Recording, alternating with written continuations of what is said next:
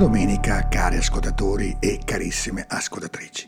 Oggi è la ventiquattresima domenica del tempo ordinario. Ira e vendetta, offesa e perdono, pazienza e compassione sono realtà che si intrecciano profondamente tra di loro e orientano la vita di ogni uomo, di ogni donna, rivelando la capacità delle sue relazioni con gli altri e con Dio. I testi della liturgia della parola di questa domenica ci offrono un cammino di conversione proprio su questa dimensione essenziale dell'esperienza umana. Essa potrebbe essere sintetizzata dalla domanda che Pietro rivolge a Gesù, domanda che tradisce la difficoltà radicale di fronte allo scarto di una incapacità di amare radicalmente gratuita.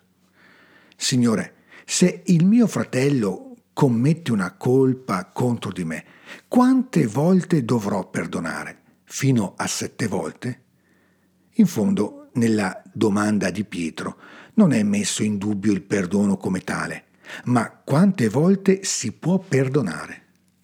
L'uomo, nelle sue relazioni, è come condizionato da un bisogno di misurare, di quantificare il dono porre dei limiti al perdono può offrire da una parte un criterio di discernimento sulle situazioni e sui soggetti a cui applicare una regola, in questo caso quella relativa al perdono. Dall'altra può garantire una sorta di giustizia che lascia una porta aperta ad altre modalità più istintive e ragionevoli per difendersi dal fratello che commette una colpa contro di me. Si può perdonare sette volte, ma se la colpa permane, può allora scattare la legge del taglione. Se si rimane su un piano di giustizia, si resta come intrappolati da quei sentimenti che covano nel profondo del cuore dell'uomo, il rancore, la collera, la vendetta. Nessuna legislazione può liberare il cuore dell'uomo dalla propensione a conservare l'amaro ricordo di un'offesa e a, a cercare di vendicarla. E già il saggio scriba lo aveva ben compreso. Rancore e ira sono cose orribili e il peccato le porta dentro. Rancore e collera sono come un fuoco che cova nel cuore dell'uomo. L'incendio che possono suscitare può avere conseguenze imprevedibili e non fa altro che perpetuare la catena di odio e di violenza. Smetti di odiare, non odiare il prossimo, ci ricorda sempre il libro del Siracide. Non resta che il perdono. Perdona l'offesa al tuo prossimo e per la tua preghiera ti saranno rimessi i peccati. Per il saggio scriba Bensira, colui che è chiamato a perdonare non deve mai dimenticare una realtà profonda, quella di essere lui stesso un peccatore e dunque bisognoso di perdono. Un uomo che resta in collera verso un altro uomo, come può chiedere la guarigione al Signore? Lui che non ha misericordia per l'uomo suo simile, come può supplicare per i propri peccati? Il perdono e la misericordia di Dio, l'alleanza dell'Altissimo con ogni creatura sono la vera misura per l'uomo nelle relazioni con i suoi simili.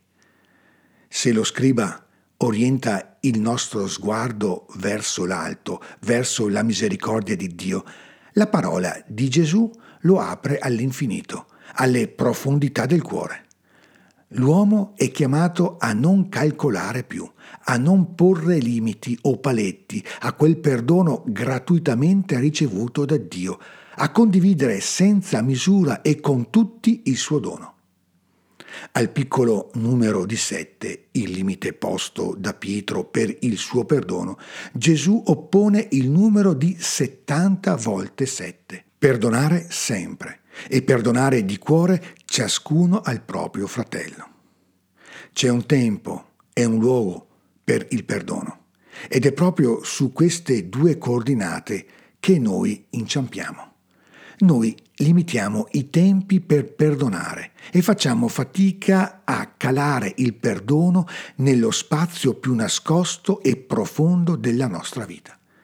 Gesù ci ricorda che non esistono tempi sottratti alla misericordia di Dio e dunque al suo perdono. Ma il perdono può dare qualità al nostro tempo, a una condizione. Deve dimorare nel luogo della verità, il cuore. Non è sufficiente un perdono a fior di labbra e neppure una semplice rimozione dell'offesa ricevuta. Sappiamo bene che il nostro cuore ha una tenace memoria per i torti subiti. Solo quando il perdono di Dio raggiunge il nostro cuore e lo trasforma, allora può ripartire per essere condiviso.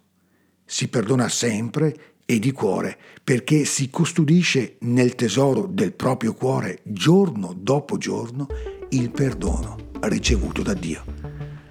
Buona domenica e ogni bene nel Signore.